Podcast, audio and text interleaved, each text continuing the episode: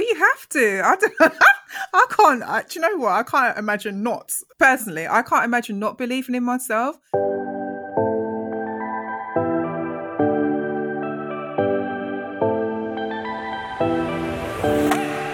Welcome to Voicing Education, the podcast.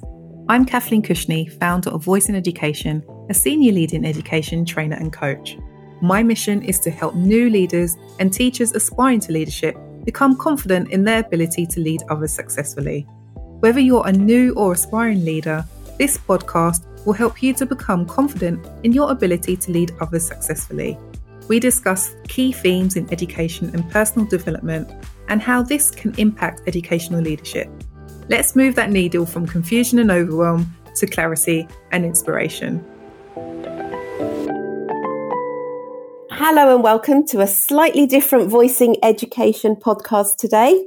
My name's Christella Jamil and I'm a CEO who's been in education for 19 years. For me, one thing that really stands out about the Voicing Education podcasts is the mission, the thinking behind its creation. The mission's to help new leaders and teachers aspiring into leadership to become more confident in their ability to lead others successfully by amplifying their voice. This ties in well with my beliefs, not only as a leader in schools, but as a national leader for Women Ed England, where we too wish to give new voices an opportunity to shine, to grow and to develop their way. Now, this goes beyond authenticity. It's about developing who you are by believing in yourself and growing in confidence so that one day you're then able to open the door for somebody else.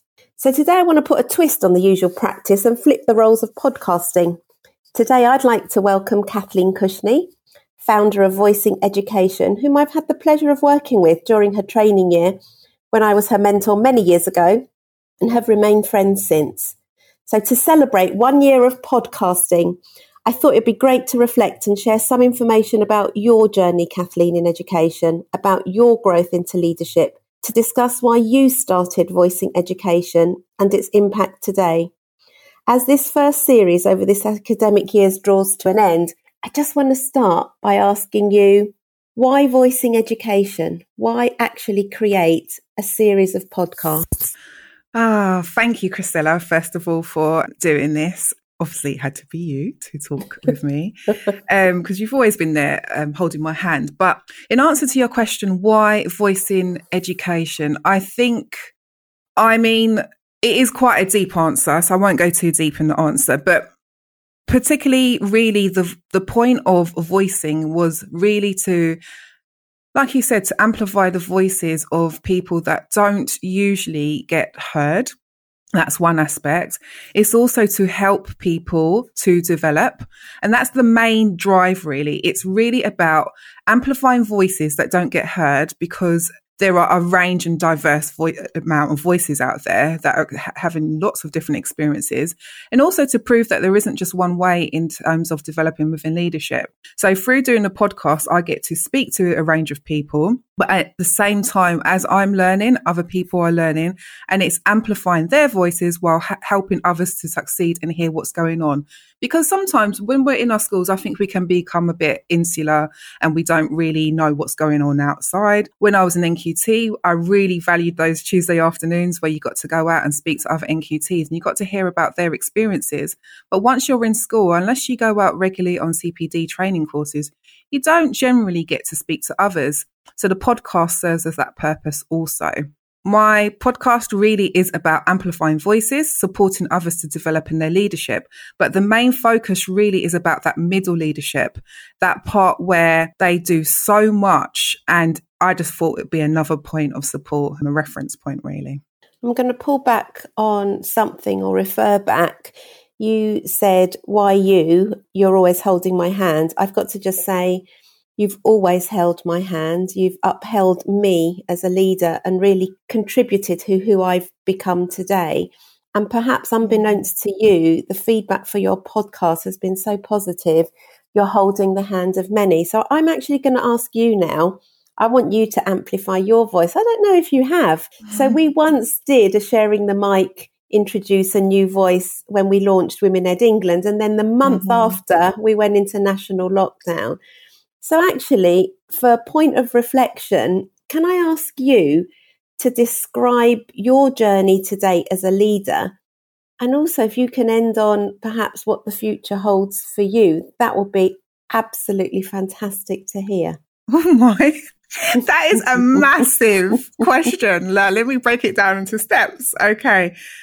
So let's go back then to that time. So we were in lockdown. Well, it's pre-lockdown actually, where you said, okay, we're doing a, what's it called? What was the title of the It was the Unconference. So, yeah, it was women, with Women Ed. And it was February 2020 because it was the launch of Women Ed England because we became global at that point. Uh-huh. So you asked me to be one of the new voices. And so I thought, okay, what have I got to say? And to be honest, that's what led me to kind of think about the whole process of voice in education. What have I got to say? I thought, I've got a lot to say. I may be doing my work, going to work all of the time and, but my experiences are valid. So hence why it is called Voice in Education. Yeah, there's lots of people out there with something to say.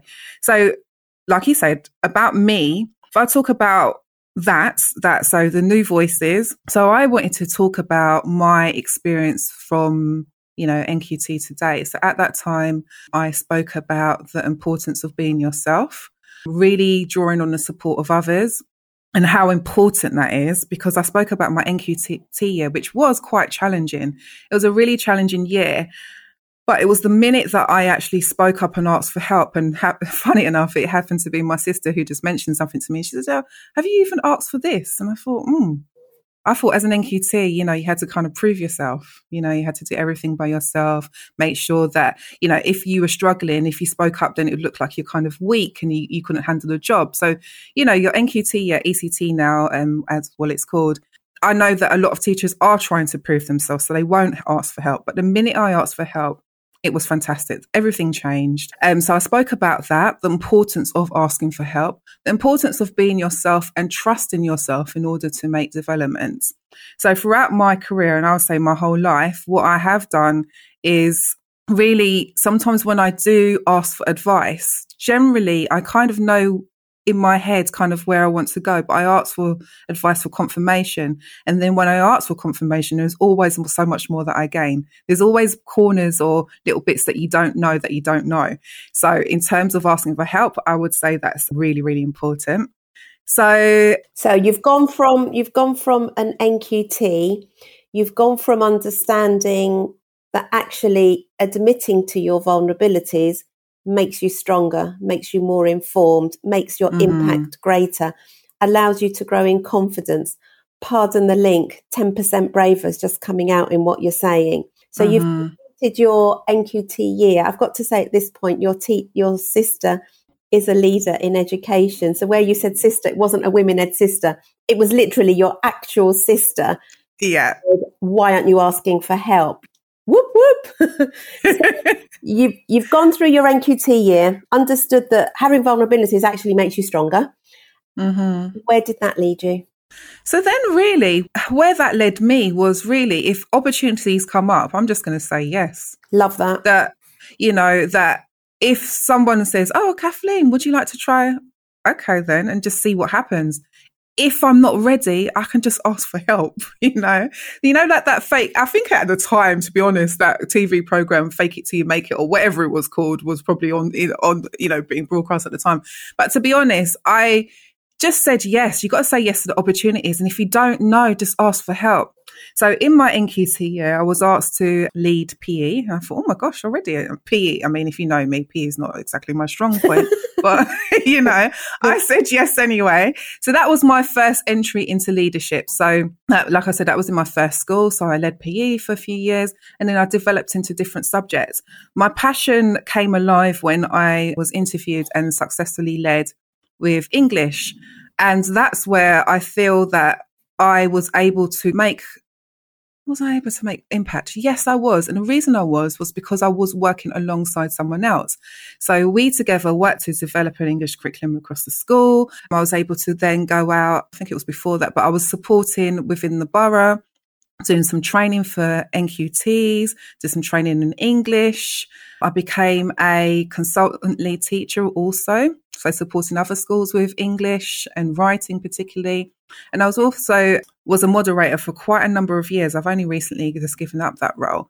My point is that when you do say yes, it leads to other things, and you have to kind of trust, one, yourself that you can do things, but also in order to lead others, you have to ask for support, because leadership isn't, you can't do it by yourself, and everybody is helping everybody. But I don't think everybody talks about that. It's like some invisible veil where you kind of look at someone and think, oh, they're doing so well. But what you don't know is that there's other people around them supporting them through phone calls, conversations and all sorts that we just don't see. So, you know, it's like the tip of the iceberg. You see the person at the top, but underneath there's people holding their hands, just like, you know, today. Do you know, I'm going to throw that back at you, because you've been holding hands again, because you said your first entry point into leadership was leading PE, of which we know perhaps isn't your favourite subject, nor I think my favourite PE exercise would be sipping tea. But as a leader, you made it work, which there's a lesson, you know, there's a hidden lesson there that, you know, a leader's a leader, and those skills are, you know, you adapted your skills to PE. Your passion, however, you didn't say lack of success, you said your passion was when you interviewed successfully to English. And I think there's another lesson there, because I'm hearing passion, I'm hearing partnership, I'm hearing borough support, I'm hearing wider training, I'm hearing became a consultant leading teacher, I'm hearing you became a moderator. And one thing that really stuck with me there was you said allowed you to not only lead other areas, but allowed you then to develop others and secured your understanding in how a team works, how you can't do it on your own. So many valuable lessons. So we've gone from your NQT year, where you were a leader of the learning in your class and also a leader of designing your own pathway to success, because that's a hard year. And though it's 2 years now and supposed to be easier, I don't know if you looked at the amount of work that your ECTs have to do. I don't know if it's actually less work. And I have my own thoughts on that, then it's not the right program. Perhaps in the new series, we discuss the impact of the new framework for ECTs and if indeed it is easier. But for now, I'm just going to say you then led a subject, you then led another subject, you then developed that team, that effective team, and that understanding that actually you can't do it alone. You need an effective team around you. Yeah. Where then did your journey go and why? So amongst all of that, I was just naturally supporting people across school. And then I was asked to go on a secondment. So I did. I went on a secondment just for a term. And through that, it kind of opened my eyes. It was a completely different school, completely different cohort and context, everything. And through that, I realised that, you know, different school really is a different job. And I remember someone saying that to me my training year, actually, that you really do have to kind of consider the school that you're in, because you can go to a different school, completely different leadership, completely different job, different experience. And also through all of those things, and you develop different skills. So in that, just that summer term secondment, I learned quite a lot. And then I realised that over those past 7 years, I'd actually grown. Then I had a meeting, it was a moderators meeting, and I spoke with a colleague from another school. And they mentioned about a position coming up for a senior leader role. So it was an assistant head teacher at the time. And I kind of thought, straight away, I can't do that. Oh my gosh. But I did. I applied that night. The deadline was that the next day. So I applied that night. I was interviewed and successfully got the role. And to be honest, the rest is literally history, because I'm still in that school now. I've progressed onto deputy headship where I am now. And I love what I'm doing. I would say, again, it goes back to taking opportunities. You know, yes, there may be that doubt there, but you've just got to try and push forward. If you don't push forward, the answer's still going to be no, isn't it? You're still going to be in the same place. So I would say throughout my whole development, in life even, not just, you know, in professionally, I just say yes and see what happens. Try and see what happens. But again, along the way, always ask for help. I'm going to keep coming back to that golden thread, really. So this is where I am now, deputy head teacher in a large school in North London. I love it because it's a forward-thinking school. I work in a great team where we have discussions. We're always thinking about what next, how else can we serve our pupils? How else can we serve the community to be best? And not just for now, it's more so our focus is always on the future. How are they going to be as adults? How will we equip them with the skills now, set the foundations for them when they're adults? Because the world is changing. We've got to do something for these young people. So that's where my headset is now, my mindset, I should say. But equally, through Voicing Education, it's the same thing for leaders. So I'm doing the same thing that what I do within my day job, within Voicing Education for leaders, preparing them for the future. What you've modelled quite seamlessly there is the importance of review and evaluation coupled with reflection, because you've gone back and you keep saying, you know, what next? What more can we do? You know, our best isn't best yet. Let's look at something else, you know, and that constant questioning, which is because of the mindset that you have, because of the values you have, the philosophies you believe in. So I'm going to come back to your what next for you later, but I am going to use those threads you mentioned to ask about struggles and growth linked to hurdles you've overcome with Voicing Ed. So how has the series in that case developed and grown into the success it is today? Have you had struggles, hurdles, obstacles, whatever you'd like to call them, tricky scenarios? Has it been smooth sailing? Did you just wake up and think, all right, I'm going to start this series. This is my aim. You know, I mean, it's deeply rooted in your passion. It's a massive area that, you know, we need to be equipping these middle leaders. Was it set straight from, like, you know, that seed that was planted in your head to where it's become today? Talk to us about that specific journey. Right. So this is where I'm going to be reflecting on the spot here. So the aim was to help middle leaders. Now, how was I going to do that? Through conversations, podcasts, speaking to others. Now, in order to do that, let's think logistically. It's called Voicing Education. I'm an introvert. Okay. Let's make that clear. So these guests didn't just magically turn up. So I had to go out and, you know, ask, right? So that's the key thing there. I had to use my voice as an introvert, go out, put myself out there and ask for these guests to appear on a podcast that no one knew about. Now, that was challenging. So let's talk about the first hurdle. That was a challenge. One, I'm not one of those people that really kind of go out there and put themselves out there. So at the same time as me, you know, bringing forward these guests, it took a lot for me to do that. The more and more I did it, I reached out to people on LinkedIn, social media, people I knew already, contacts, networks, and so on. The more I got, you know, a guest to come on and had the conversation with them, the more you kind of like momentum kept going. So then it became easier. And I just thought, to be honest, all I'm doing is asking to have a conversation. So I kind of, would I say minimized it? Yes, I did. I minimized what I was doing in order for me to overcome my fears of asking for people to appear on the podcast. The passion was greater than the fear. That's what kept me going. And I'm not going to lie about that at all. My main why was to make sure that people could hear these voices. So I had to overcome my fear in order to put them out there. That was a hurdle. I got over it. I'm enjoying it. And I know that the purpose is bigger than my little kind of, oh, I don't know, should I ask them? So that's okay. So the first one obviously had to be women leaders in education for obvious reasons, and women ed, me being a woman, obviously, and also to amplify those voices that aren't heard. So do go back and listen to that series, because it's got women from all aspects of education. And again, I want to diversify the voices. So you've got voices of women that are in SEN, educational support services, and people working in international schools. You've got heads, you've got middle leaders, you've got a young head teacher who is actually the head teacher at my school where I lead now. You've got a diverse range of people. That was important to me. Always about the diverse range, different voices to be heard. Then I thought, you know, so as I was doing that, I'm always thinking about ideas. So as I was doing that, I was thinking, gosh, there's a lot of black men doing things, you know.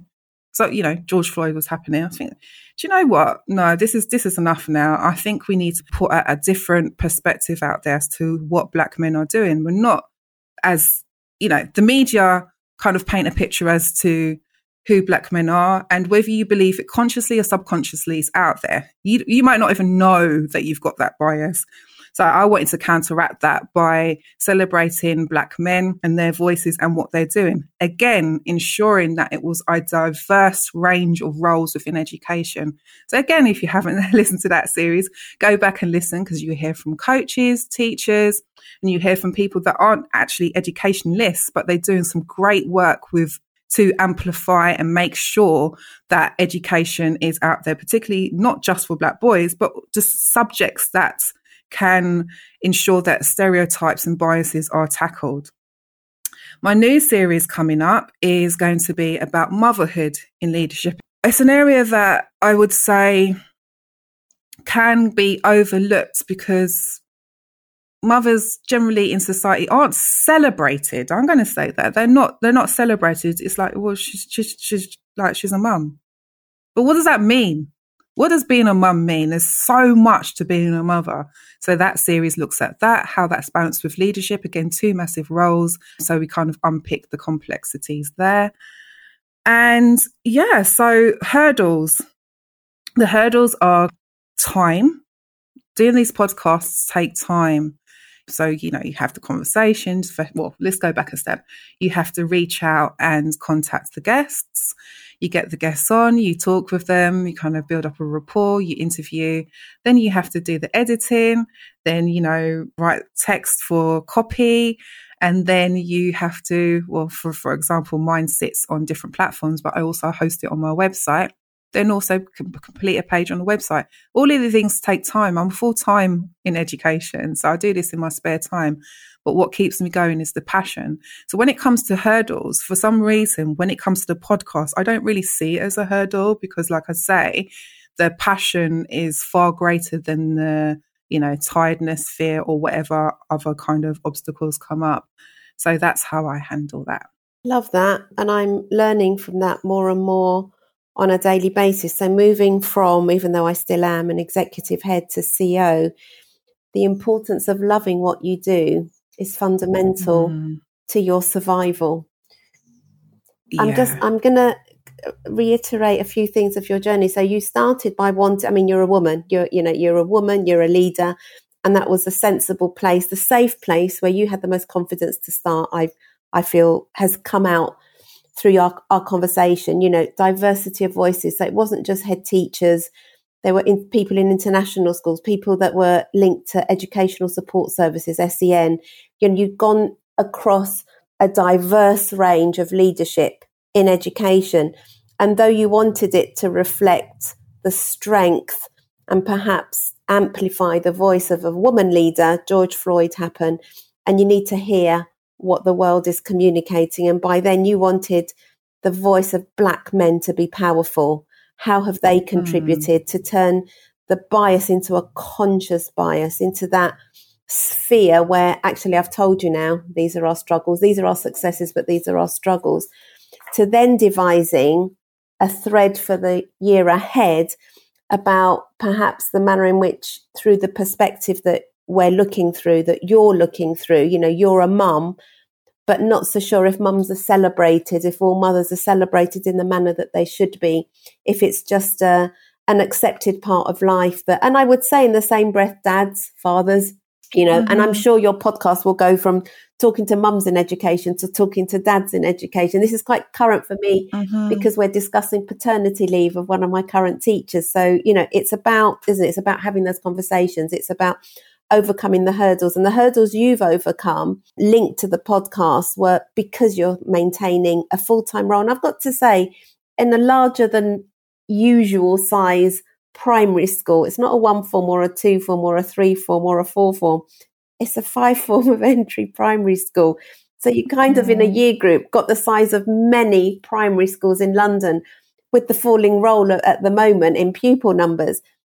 And yet you love what you do because of your passion. So what if it takes time? So what if you need to, you know, invest time to build rapport, learn new skills to edit and tech skills to publish all this on your website? It's what you enjoy doing, so you don't feel like it's an add-on. You know, powerful words, Kathleen, powerful words, because you believed in yourself. Why is it important to believe in yourself then? Well, you have to. I can't imagine not, personally, I can't imagine not believing in myself. because as a child, whatever I had to do, I have always had to believe in myself. Just go for it. It's hard to answer this because I'm answering it from the fact that I've always believed in myself. And for people who know me well will know that I am quiet. So you might, if you don't know me, you'd think, oh, it's just Kathleen, you might not know much about me. But when you get to know me, you kind of think, yeah, she knows. If I say I'm going to do something, I'm going to make sure I do it. And do it well. I know you well. So you're going to do it and it's going to be something that is outstanding. I get that. Yeah. Yeah, definitely. If I'm going to do something, I'm going to do it and do it well. And it takes a lot of hard work. Now, that comes from the belief in myself. And I think the reason that's important is because if you don't believe in yourself, you're never going to really achieve what you say you're going to do. It might be diluted, half-hearted. But when you believe in yourself and you really think, yeah, I can do this, it gives you momentum. So that's what my belief in myself has given me. It gives me momentum. I look back and think, oh, I did have those doubts. I couldn't do that, but I did it. And I think, oh, yeah, well, I can do that then. And I don't really set limitations on myself. I try and think big and then work out how to do it. Yes, I have the doubts. I'm not going to lie to you. I have the doubts. Everyone has the doubts. But I just do it in small steps. The small actions lead to big differences. And I'm willing to do that. I'm willing to put the work in. So the belief in myself is a main ingredient. And I really do think it's important because when you are stepping out and trying to do things, there are always, always, always going to be different opinions and voices that may have their kind of viewpoint on what you're doing. And if you don't believe in yourself, they can knock you off track. And I don't really want to be knocked off track for my purpose. So the belief is here with me and I trust it as well. And I think that's important as well. I believe in myself and I trust it. So think big, find a way, because small steps make a big difference. Absolutely powerful. You mentioned again passion, so it kind of, is something that you're repeating in each of the sections of today. And you mentioned your why, your purpose, your kind of Simon Sinek golden circle philosophy there. Mm-hmm. And you did touch on mindset earlier. So talk to us about your values, philosophies linked to, mind, attitude, disposition, and how there's a link between I'm going to push you further now. I'm going to say not just your professional life, in your private life too. So how does your mindset, your values, your philosophy tie in, or doesn't it tie into both? Are you a completely different person? Talk to us about the real you at work and the real you at home. So I would say that through work, all right, let's go back a step. Kathleen has high standards, right? If I think of it like that, Kathleen has high standards. Her values, so my values are really about helping and serving others. That is it. So in my personal life, I like to support people. I like to help. Not help, help's the wrong word. Help kind of comes across as if you're some sort of saviour. What I mean is, be a guide, a friend, a supportive person. I try to empower people to believe in themselves again, because I value the importance of that. So that is who I am in my personal life. So that comes across in my professional life again, which is why I made a point of wanting to support middle leaders. So that's who I am. That's one of my values, serving others. Another one is empathy. I really do empathise with others. And I think that's kind of who I am. If anything's happening professionally, so in schools, I always think about the person first. I always think about they're human first. Then I think, oh gosh, wow, that's really going to impact them. How can I? And then I think about the conversation that I might have. Again, relationships are important. I really am big on developing relationships, but that's just me anyway. I just think that's just an automatic thing like breathing. I really do focus on developing good relationships. Being resilient, yes, with the job in life, you have to be resilient. So whatever comes my way, I just continue. I continue.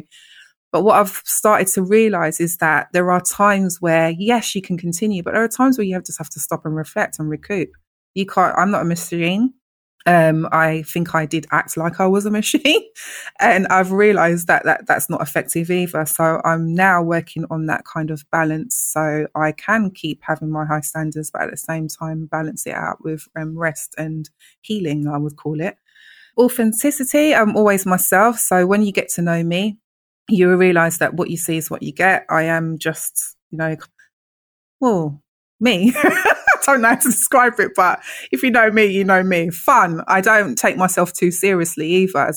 As I have high standards, I may have the high standards, but I can joke along and work in a kind of jovial way. But the standards are still there. Don't take it just because I'm laughing with you doesn't mean that the standards are slipped.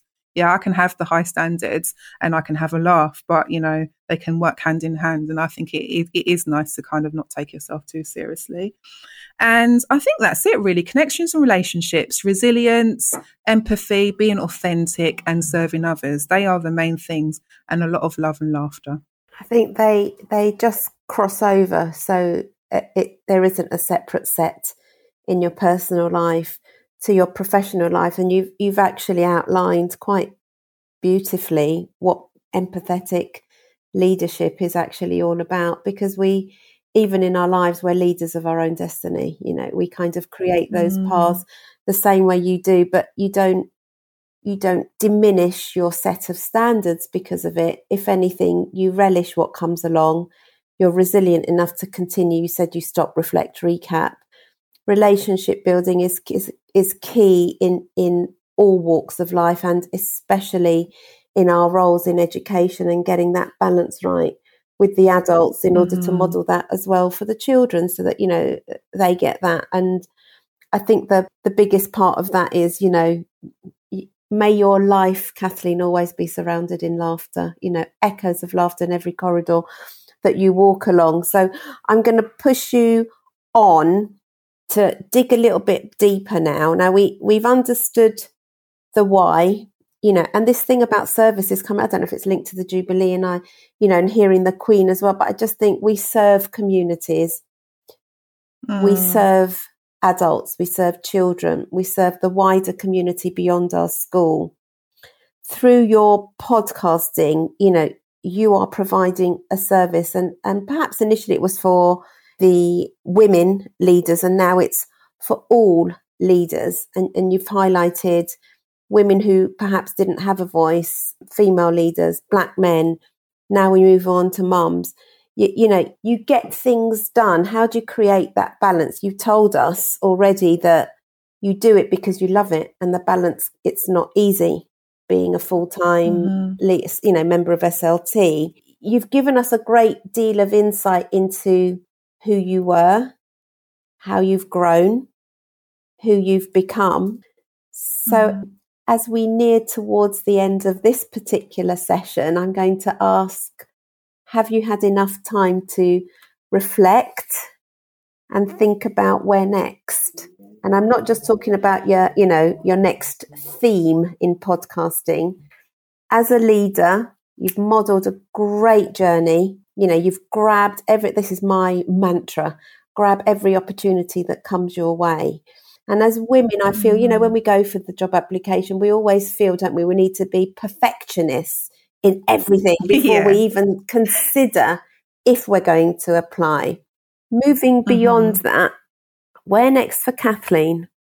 We know where next for the show, but where next for you? Wow, that's a interesting question, because it's something that has been in my mind for some time now. Where next? Who knows? What I do know, how I can answer this is by telling you what I do know I love doing. So I love podcasting. I love talking to people. I am an introvert, but I like to talk. Oxymoron, I am a walking one. So I would love to do that. Talk to all types of people within education. So in terms of where next, I don't know, but I know that I'll be doing this a lot more. I love coaching also. So, I like, again, it comes back to that value of supporting others. So I love doing that. And I'd love to do that a lot more. Well, I will do that a lot more. Where next? Now, I would say, if I think about leadership roles, I know that I don't want to be a head teacher. I want to lead others in a different way. What that looks like now, I don't know. So whether I'm creating it as I'm speaking now and, you know, it will evolve into something, I don't know. But I know that what I want to do is to help support in various different ways, I should say. That's what it is. So in terms of where next, I want to support people in various different ways. I also know that, and when I say that, that's the reason why I don't want to be a head teacher, because I feel that I won't be able to give it my all and have like fingers in different pies. So that answers that question. And I really don't know what else other than that to say, really, because I do feel that I don't know. And that's the beauty in it, actually. I really don't know. I know what I'm loving doing. I know what I know I want those two things to grow. I currently really love my job. I love being around children every day. So if I could have a combination of all of those, that is what would be next. That sounds like a challenge for a listener. So it's so refreshing to hear you talk about your journey, to hear you talk about you and how this has come about. To understand that you love podcasting, you'd like to have some more involvement with coaching. After this, I'll give you a thread and an opportunity there instantly, leading on with that. Your leadership role, you've defined, you know what you don't want. You know, I don't want to be a head because I love leading others. I want to continue to lead and support in a variety of ways.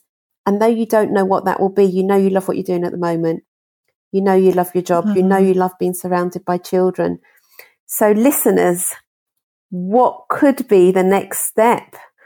All suggestions, please put forward to Kathleen. But for now, I want to say what a pleasure and an honour it's been digging deeper into the real you, you know, the voice behind Voicing Education.